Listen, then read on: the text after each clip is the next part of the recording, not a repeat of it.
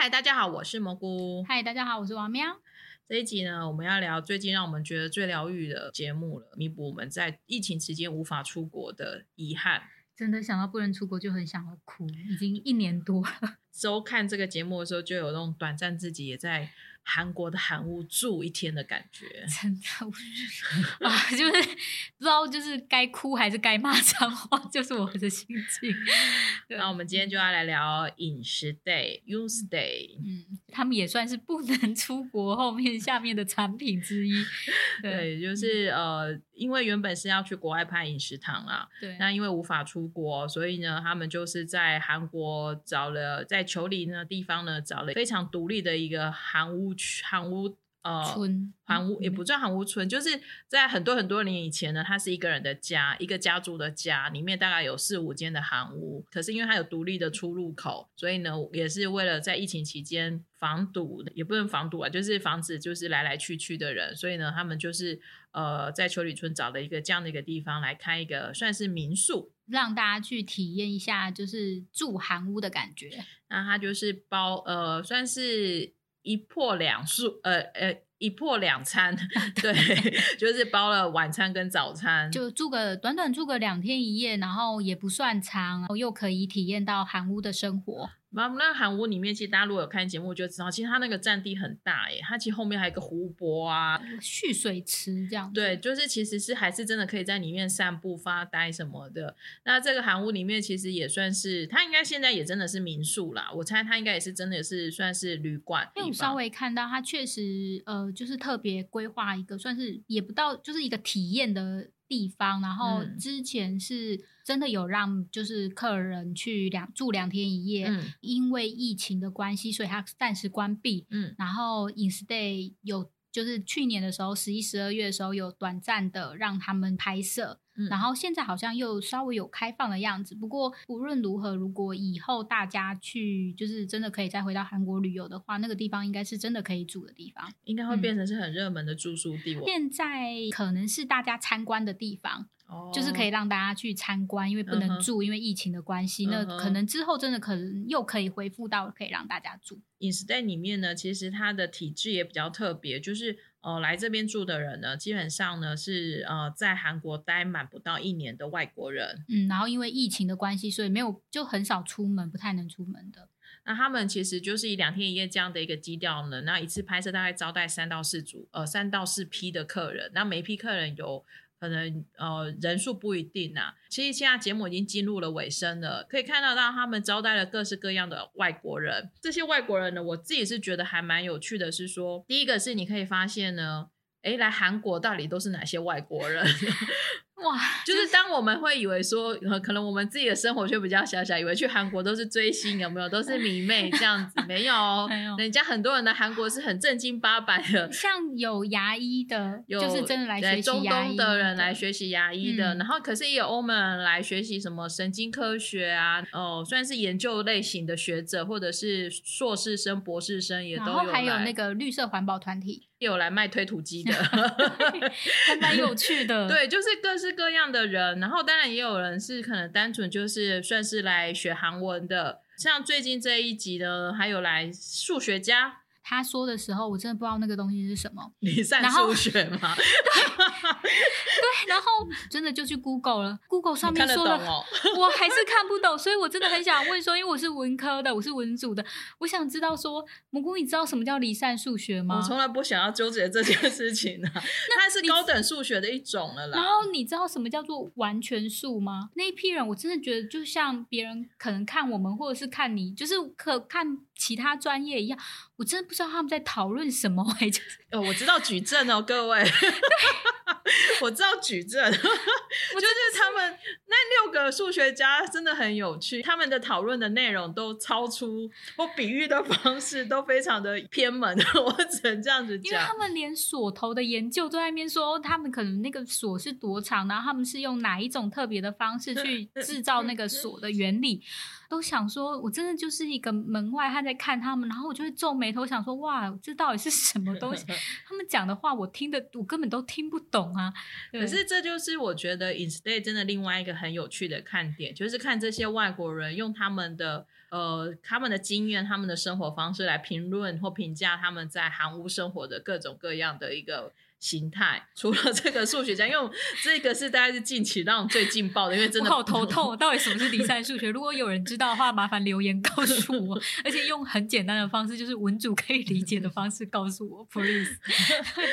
或者是说那个身份大概就是也有很多国籍啊，像有蒙古来的、欧、嗯、美人士来的，有呃英国啊，就是各式各样的人来的。我觉得比较特别的是这一群人，他们因为他们可是研究团体或什么、嗯，所以他们本身就是从。其他国家各自来的，所以他们来的时候，可能是他们连就是什么澳洲，呃，就是瑞士、瑞典，然后德国、美国，就他们本身自己的集合体就是一个地球村了。你可以在里面可以看到各式各样国家的人交朋友的方式，或者是可以看到，啊、因为其实还是大部分是以欧美国家来的人。我至少我会觉得说，可能 maybe 也因为是拍摄节目的关系，可是我就更多感受到的是，那欧美人是在交朋友开放性，嗯，就是他们会很容易就是认识新的人，然后跟大家打成一片，在那个休息区的空间香茶花里面的休息的时候，就是大家就会很自然而然的。打交道，因为他们应该说他们会对其他国家的人很好奇，就算是说呃像蒙古，他们就对蒙古很好奇，我自己也会对蒙古很好奇啦。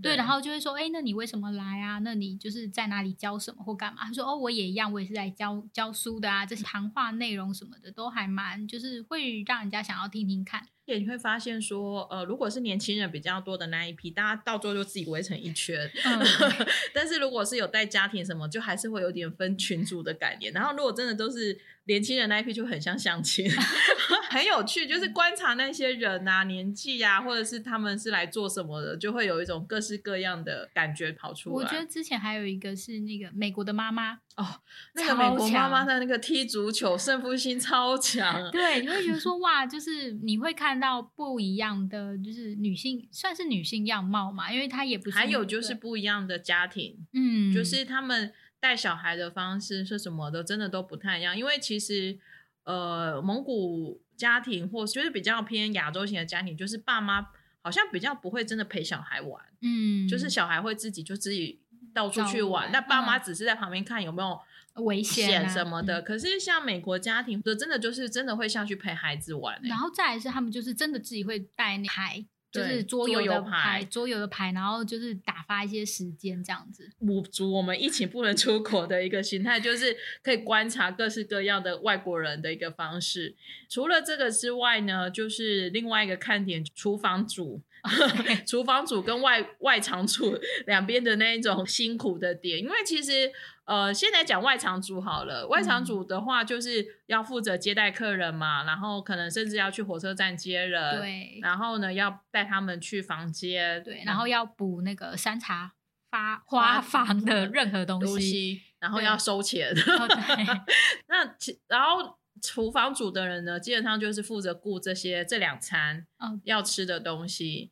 Oh. 呃，外外场组的基本上就是那个社长大人嘛，就是尹老师，嗯、老师对、嗯，然后我们的副社长李瑞正，对，然后还有一个这次呢，实习生，对，实习生。但是我相信这个实习生是应该是饮食 day 拍完，我觉得是收获最多人气的，没错，就是崔宇植。嗯，因为第一个是大家可能以前没有看他固定综艺过。对，对，然后再来是就是大家呃也没有，他之前有固定任务就是暑假，就是前一档节目。暑假暑假因为只有跟郑有美两个人，对对对，就比较不一样。对，对然后在这一这里的话，就是呃互动就是多很多，然后他也蛮可爱的，他个性很可爱。对，因为崔宇子大家对他印象应该都是以戏剧类的，像我也是看戏剧，你会感受到不是他本人的个性，是他在剧中角色的个性。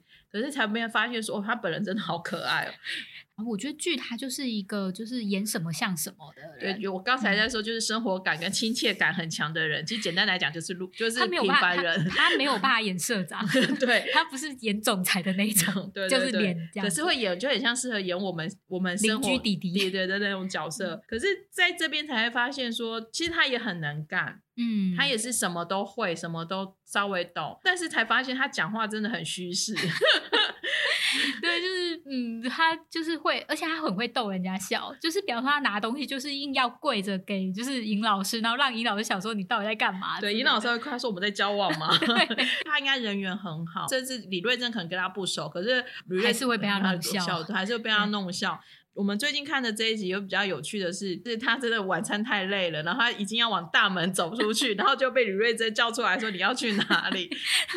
然后客人还亏他说，因为他真的就是很累，就是跑来跑去，跑来跑去，就有客人就说：“哎，你的时薪是用里程数算的吗？” 是，对，他跑的公里那个公尺数也非常的多。后来第二季的时候还有黑白制服，就是内场跟外场兼具，所以就是有黑色跟白色的制服。可是看得出来，就是他跟郑有美跟朴叙俊的感情是真的很好，是很熟的那种。对的，就是三个人真的是打成一片呐、啊，对、嗯，动不动就是会互相的 互亏、互亏啊，互处理。而且他是第一个开郑，算是算开郑有美玩笑的人，就是拿那个那一张就是地基组的图。我必须说，Friday 这个翻译真的翻得很好。对，因为因为不晓得那个韩，我忘了注意看说韩国原文是什么，但他。翻的翻的非常的贴切，就是像我们的拜的地基主一样，出现在 就是 Instay 的各个角落里面。因为他会一直去逗郑由美开心啊，嗯、然后虽然他自己也很累，可是他还是真的就是会去把那个情绪放在一个很很很很很舒服的一个状况。真的爱吃东西的时候，也是吃的很可爱。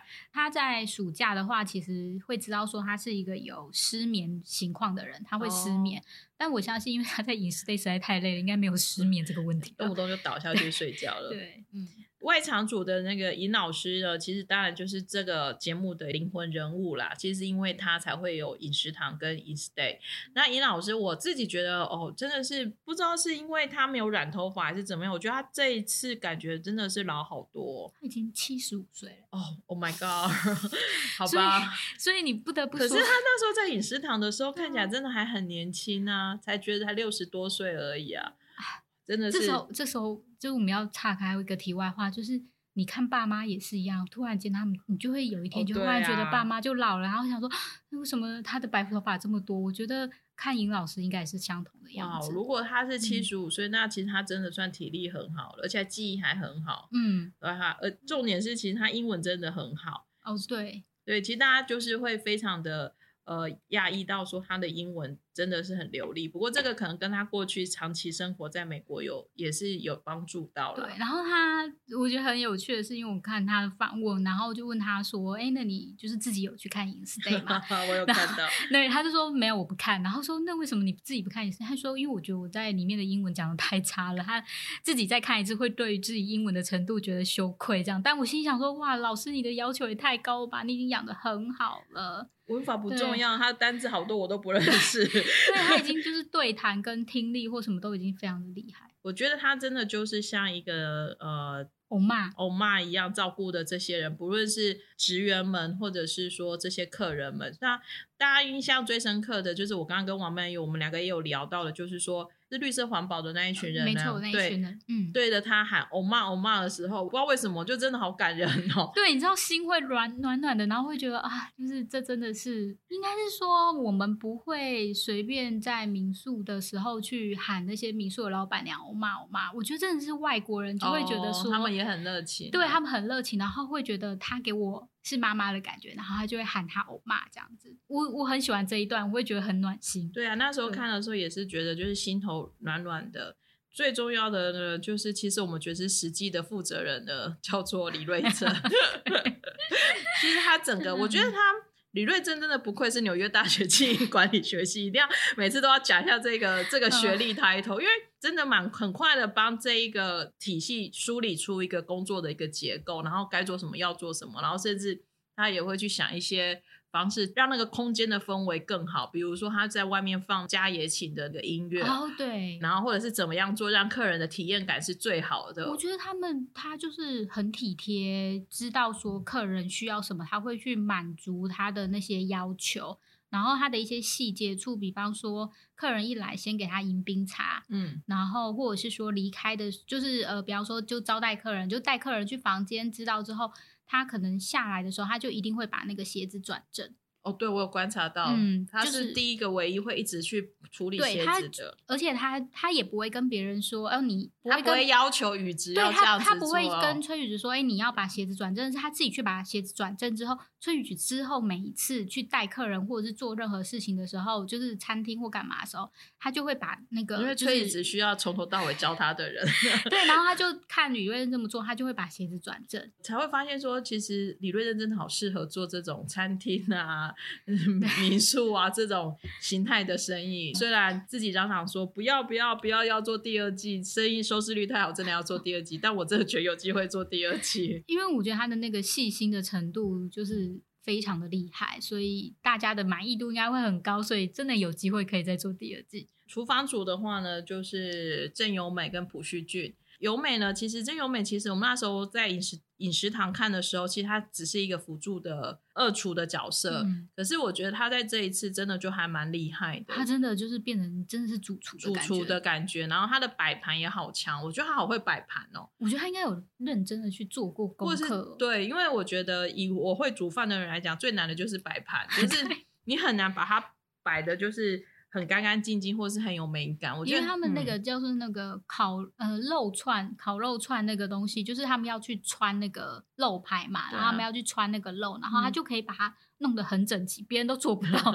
都零零落落，但他就是可以把它弄得非常的漂亮整齐。跟朴叙俊两个人真的就用镊子在那边。夹那个配菜，我觉得光看那个镊子，我就觉得我也好想去买一把，觉得他超级专业。对，就是他们会在一些细节著作的，就跟真的就是民宿出餐这样。这一期的菜单，这两次拍摄的那个菜单看起来都真的非常非常的专业。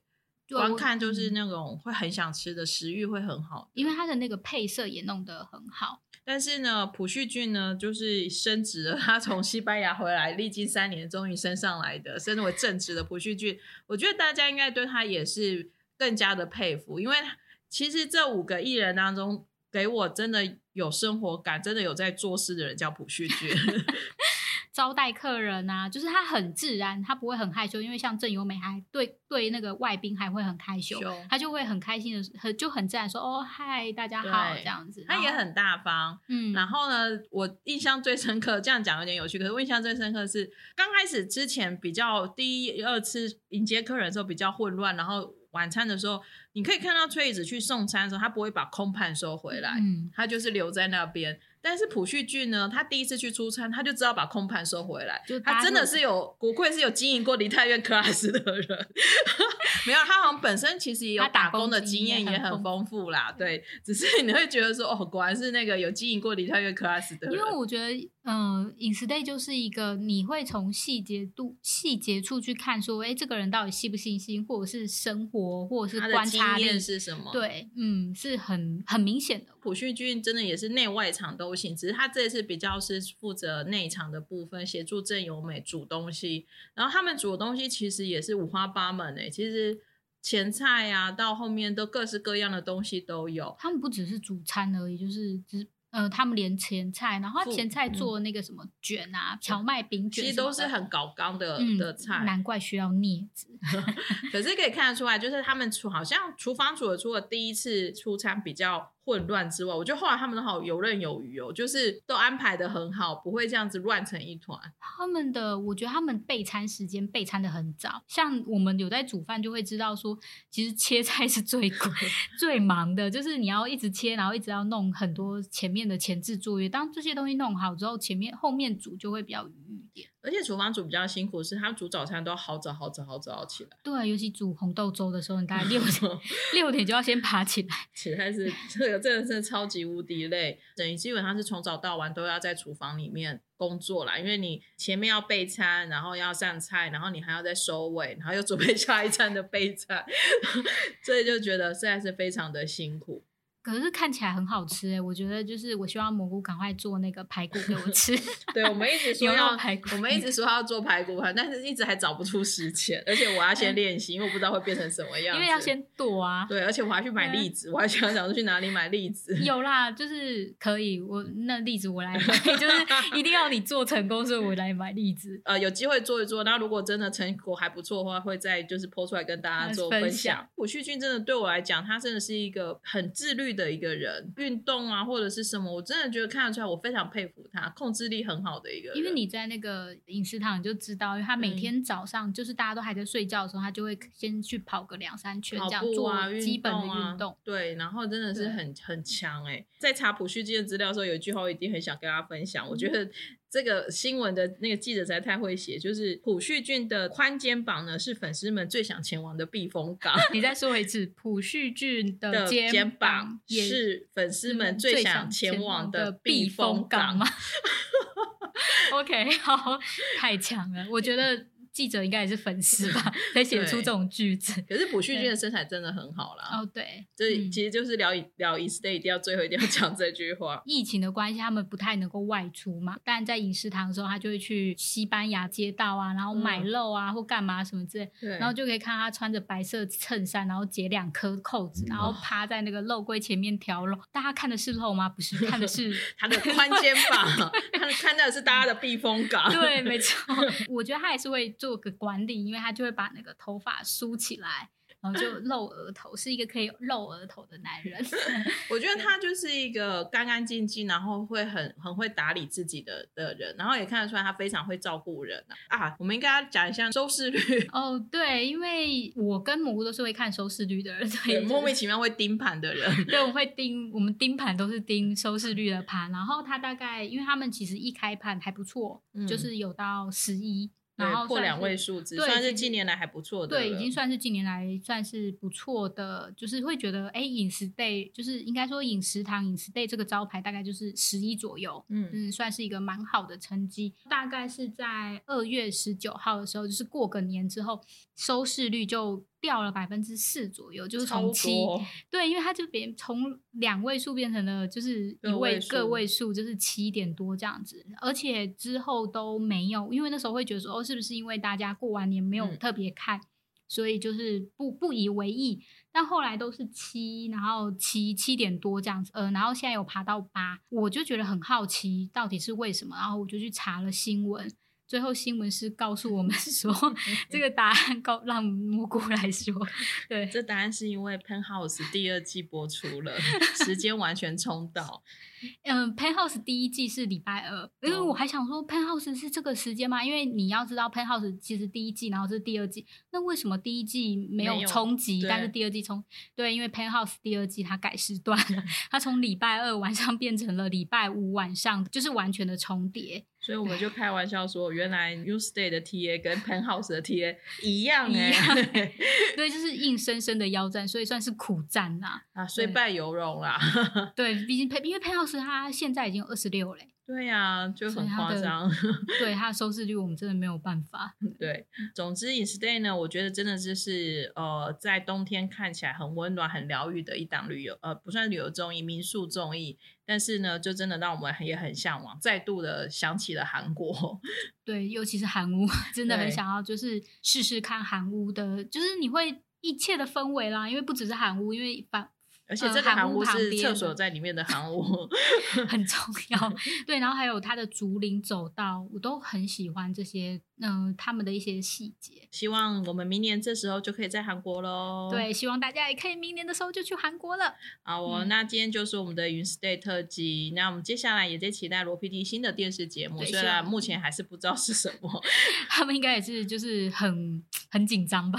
好，那下一次有机会我们就再继续聊罗 PD 的节目喽。好，大家拜拜，拜拜。